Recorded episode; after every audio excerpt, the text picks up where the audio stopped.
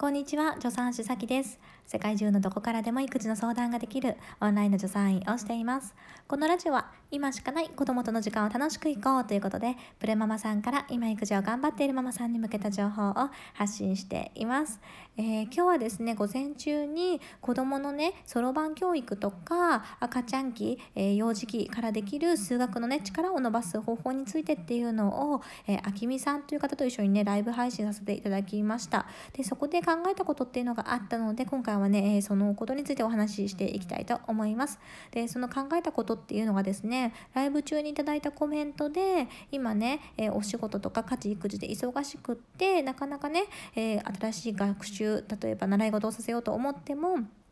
送り迎えの時間とかね、えー、捻出することが難しいと。で、そんな中で、えー、家事とか育児とかどういうふうに工夫されてますかっていうね、ご質問いただいたんですね。で、そこで考えたのが、やっぱりこの子供にはね、え教育を、えさせてあげたい、え学習塾にね、通わせるとか、おうち学習をするとかね、そういったことをさせてあげたいと思った時に、どうしてもお母さんがやらなければいけないことって増えるじゃないですか。ね、増えますよね。だけど、えー、元々の生活が皆さんゆとりがある人ってなかなかいないと思うんですよね。いないでしょ？皆さんさきっと毎日頑張ってね過ごしてあなんかやんなきゃいけないことだけで一日が終わっちゃったなんて言ってね暮らしている方が多いと思うんですよ。でそこに学習教育っていうものがプラスされることでお母さんのやることが増えてああ大変だもうどうしたらいいか分かんないってね、えなってしまったりするかなというふうに思うんです。でここで考えたいのがよく育児は育児っていうじゃないですか。育児っていうのは育てる自分で育児ね。でこれっていうのはそのね大変な状況の中でもお母さんはいつでもニコニコ笑って頑張っていけるっていうそういうスーパー母ちゃんに、ね、なろうっていうのが育児、えー、育てる自分ではないと私は思っているんですよ。育児っていうのはそういうものではなくって自分のことをよく知ってそしてセルフケアできる自分をコントロールできる力を身につけるっていうのが私はね育児は育児だと思ってるんですね。なのでねちょっとそのことについてねお話ししたいと思います。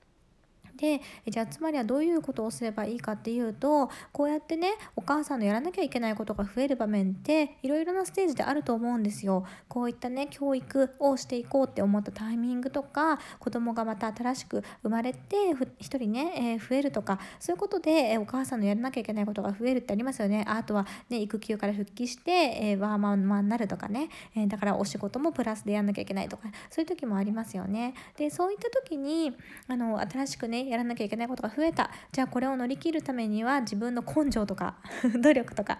そういうのでね、えー、乗り切らなきゃいけないのかそういうね根性とか努力をし続けていける人がスーパー母ちゃんなのかっていうと違うと思うんですよ。そうではなくって自分がねそうやって無理してやっていかなきゃいけない、えー、体を慣らしていくとかね そういうものではなくって、えー、そうじゃなくって、えこの自分のことをよく知ってですねでその知ることで、え自分のこの生活をどういうふうにに整理して手を抜くとこは抜く、えここは力を入れるっていう配分をですね、え整えていけるのかうまく生活が回れるように整理していけるのかっていうその力を育んでいくってことだと思うんですね。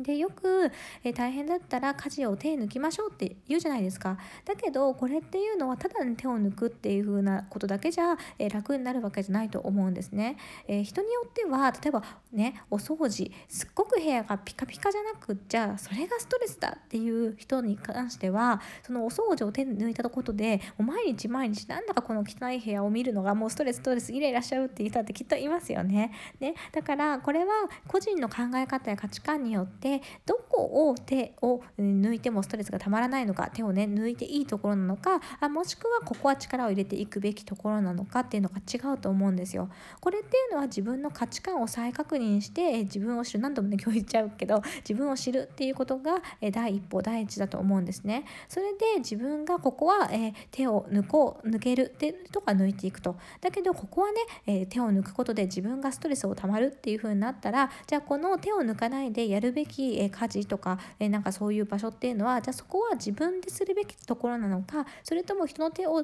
え借りるところなのかっていうこともまたもう一歩考えたらいいと思います。例えばそのお掃除だとしたら自分が必ずやらなきゃいけないのかそれともルンバとかもあるじゃないですかねルンバ、ね、に、え、助けてもらうのかね、ルンバでもよかったらそれを購入することで自分の掃除時間を短縮できるってことになりますよね。でもしくはですよ、えー、この家事代行みたいな感じでお掃除をやってくれる人を週に2回入れるとかねそういうことだってしたっていいわけじゃないですか。でだから、えー、とその自分が手を抜きたくないここは、えー、整えておけることで自分の生活が豊かになるっていうふうに思うところに関してそこは誰がやるべきなのかっていうのをね、え考えてみるというのもいいと思います。でこういうふうにして自分を知る、えで自分のね生活を整える、えことによって、